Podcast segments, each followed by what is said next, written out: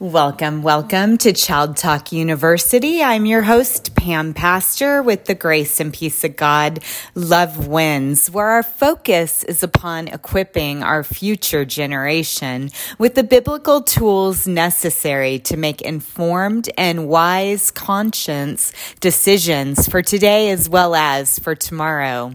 As always, we begin by first looking backward to a recap of last week's featured story. And from there, we'll add on to our story this week by progressing forward. So the story last week was called Joseph in Jail. And here's what we learned. We learned that the Lord had helped Joseph to work hard and that Potiphar's wife had lied about Joseph and he ended up in jail because of her lies. She was a very malicious woman. A grapevine had three branches, and this was one of the dreams to become a bunches of ripe grapes. And so the cupbearer had been holding Pharaoh's wine cup, and he took the grapes, squeezing them into the cup. Then he gave it to the Pharaoh to drink. That was the first dream. The second dream, the man was carrying three baskets on his head, one above the other, and food was in the highest one, and the birds came down and ate it. So what what uh, Joseph told the cupbearer was that his job would be restored in three days. Now, the baker did not fare as well. The baker's dream meant he was going to be killed in three days, hung on a tree, and the birds would eat him. Both the dreams did come true, just as Joseph had predicted. Now, the king, a couple of years later, had two dreams as well. He was standing beside the Nile River, and the king saw seven cows coming up out of it. They were fat and healthy. And then they went into the meadow and ate. And then seven more cows came up and were very thin and scrawny, and they ate the fat, healthy cows. Now, the next dream that the king had, seven ears of corn were on one stalk, and then they were withered up and they ate up the seven good ears. Uh, also, God was telling Pharaoh what was going to happen in the future through these dreams. And then he places Joseph in charge over the people of Egypt. So now we're going to go ahead and we're going to read the story Joseph meets his brothers. But I want you to go ahead and keep a lookout for these eight questions. And the eight questions are Was Joseph Okay, we just went over was Joseph a good worker? So these next, I'm sorry, excuse me, these next eight questions to be on the lookout for was how great did Joseph become? What did he do during the seven good years? Why did Joseph's brothers come to Egypt? Did they recognize Joseph? Was Joseph happy to see his brothers? What did he pretend he thought they were doing in Egypt? Why did Joseph keep Simeon in jail? And what did Joseph tell his servants to do with the brothers' money? So, we're going to keep a lookout for these questions and then we're going to discuss them at the end of the story. So, here we go Joseph meets his brothers. So Pharaoh didn't send Joseph back to jail anymore, but made a great man of him instead. The king took off his own ring and put it on Joseph's finger and dressed him in beautiful clothing and put a gold chain around his neck. He gave him a chariot to ride in, with soldiers running along ahead of him, shouting, Bow down! And all the people bowed low before him wherever he went. He was in charge of all the land of Egypt and was almost as great as the king. Everyone had to do whatever Joseph told him to do. During the first seven years, when all the farms had such good crops, he went to all the farmers and made them give some of their corn to Pharaoh. Joseph took this grain and stored it in the nearby cities, keeping it safe until the seven years of famine came. Soon he had so much grain stored away that he stopped counting it. Then the seven years of good crops ended, and the seven years of poor crops began. Soon everyone began to be hungry because there was so little to eat. When all their food was gone, the people came to Pharaoh to ask for something to eat. Joseph is in charge, Pharaoh said. Go to him, and he will tell you what to do. Then Joseph opened up the buildings where the grain was kept and sold it to the people. Joseph's brothers were still living in the land of Canaan when the famine came. Soon their grain was gone, and they needed food for their father and for their families. They looked at each other blankly, not knowing what to do. Then their father said to them, Don't just stand around looking at each other. I hear there is grain in Egypt. Go and buy some for us so we won't starve to death. So Joseph's ten brothers got on their donkeys and rode for many days until they came to Egypt. Joseph's youngest brother, Benjamin, stayed with his father in Canaan, for his father was afraid to let him go. He was afraid something might happen to him just as it had to Joseph. Since Joseph was the governor of Egypt, he was in charge of selling the grain to the people.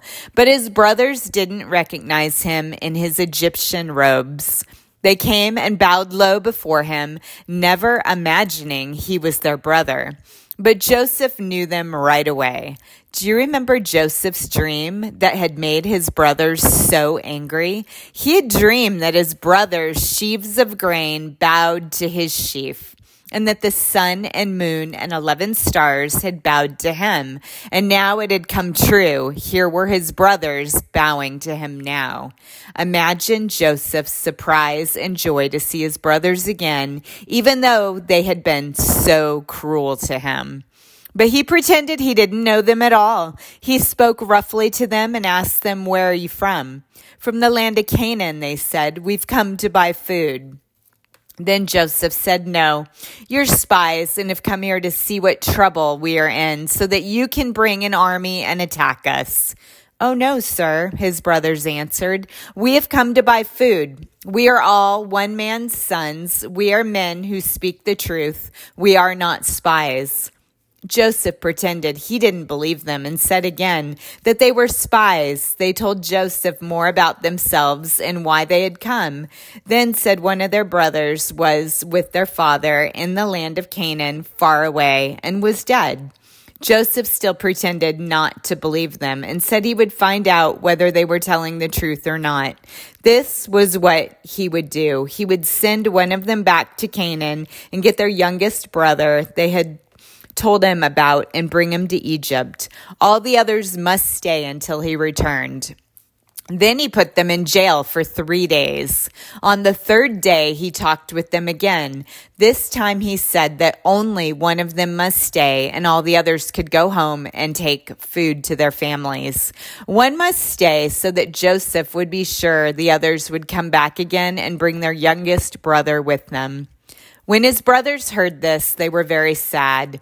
They said God was punishing them for their sin of selling their brother as a slave long ago.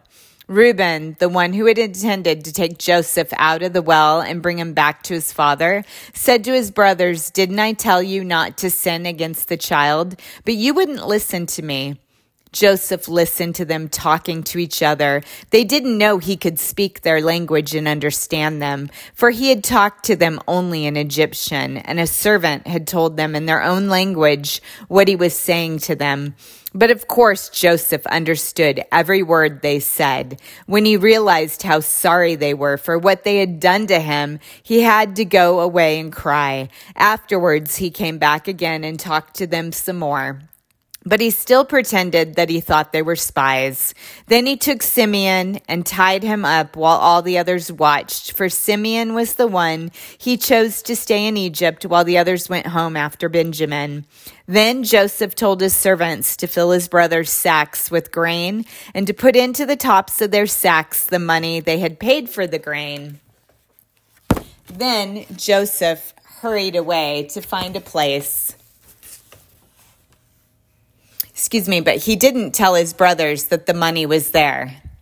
So let's reread that sentence. Then Joseph told his servants to fill his brothers' sacks with grain and to put into the tops of their sacks the money they had paid for the grain.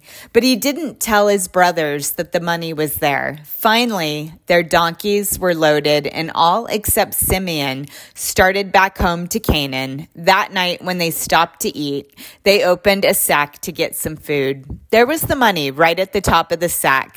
They were frightened, for they didn't know how it got there. So now we're going to cover all of those eight questions again, and we're going to answer those questions. So the first one, first question is How great did Joseph become? Well, he was in charge of all the land of Egypt and was almost as great as the king. Everyone had to do whatever Joseph told him to do. Question two What did he do during the seven good years? He went to all the farmers and made them give some of their corn to Pharaoh. Joseph took this grain and stored it in the nearby cities, keeping it safe until the seven years of famine came. Question three Why did Joseph's brothers come to Egypt and did they recognize Joseph? Well, Jacob told his boys to travel to Egypt and buy grain so their families would not starve. And no, his brothers didn't recognize him in his Egyptian robes. Question five What did he pretend he thought they were doing in Egypt? Well, Joseph was surprised and joyful to see his brothers again, even though they had been so cruel to him. And he pretended the brothers were spies who had come to Egypt to see what trouble they were in so they could return with the army to attack them. And why did Joseph keep Simeon in jail? One brother must stay to be sure the others would come back again and bring their youngest brother, Benjamin, with them. And then finally, our last question What did Joseph tell his servants to do with the brothers' money? Joseph told his servants to fill his brothers' sacks with grain and put it into the top of their sacks, the money that had paid for that very grain. So I hope that you have enjoyed our story. Our next story next week is called Joseph's Favorite Brother. And now we're going to shift our focus and I'm going to encourage you to begin a discussion, perhaps with a friend, a sibling, or one of your parents, centered around wows and pows. Now, if you've joined in with me previously, you may remember that a wow is when we get to share something God has done in our life that we're really grateful for.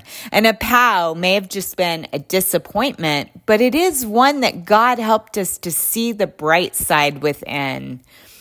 So go ahead. I encourage you to stop this episode and do that now. And then you can restart it. And I want you to know that Jesus Actually, it's Jesus who wants you to know just how special you are to him. He is God's one and only beloved son, and you're God's children too. And one day, God wants you to come home to heaven and live with him, but not for a really long time. And in the word of God, Jesus tells us that he is in heaven and in his father's house are many mansions. He's preparing one for you and one for me. Now, if this is where you want want to live too, pray this saving salvation prayer along with me. But before you pray, we need to know that Jesus chose you first place. Imagine Jesus being the captain of your sports team. He would pick you first to be on his winning team. But here's the catch. You have to say yes that you want to join him. You see, God the Father chose Jesus and Jesus chose us. And when you say yes to Jesus, he gives this free gift to us. The person of the Holy Spirit comes and lives inside of us, giving us his spiritual power, which is greater than the spirit power within the world. This, kids, makes you a champion. So let's pray. Father God, we were spiritually dead and are in our need of being spiritually reborn. And because of your son, Jesus' finished work on the cross, we're alive. We're holy and without blame. Father, now we've been adopted into your family. We're brothers and sisters of Jesus. We've been redeemed from our mistakes. Now pray this prayer after me to invite Jesus to lead and guide your life. Dear Jesus, today we come before you in repentance, meaning we're truly sorry for any known or unknown sin where we missed your mark in our lives. We're changing our habits and learning to be guided by the principles held within your word. Jesus, we want you to sit upon the throne of our heart being positioned as our King.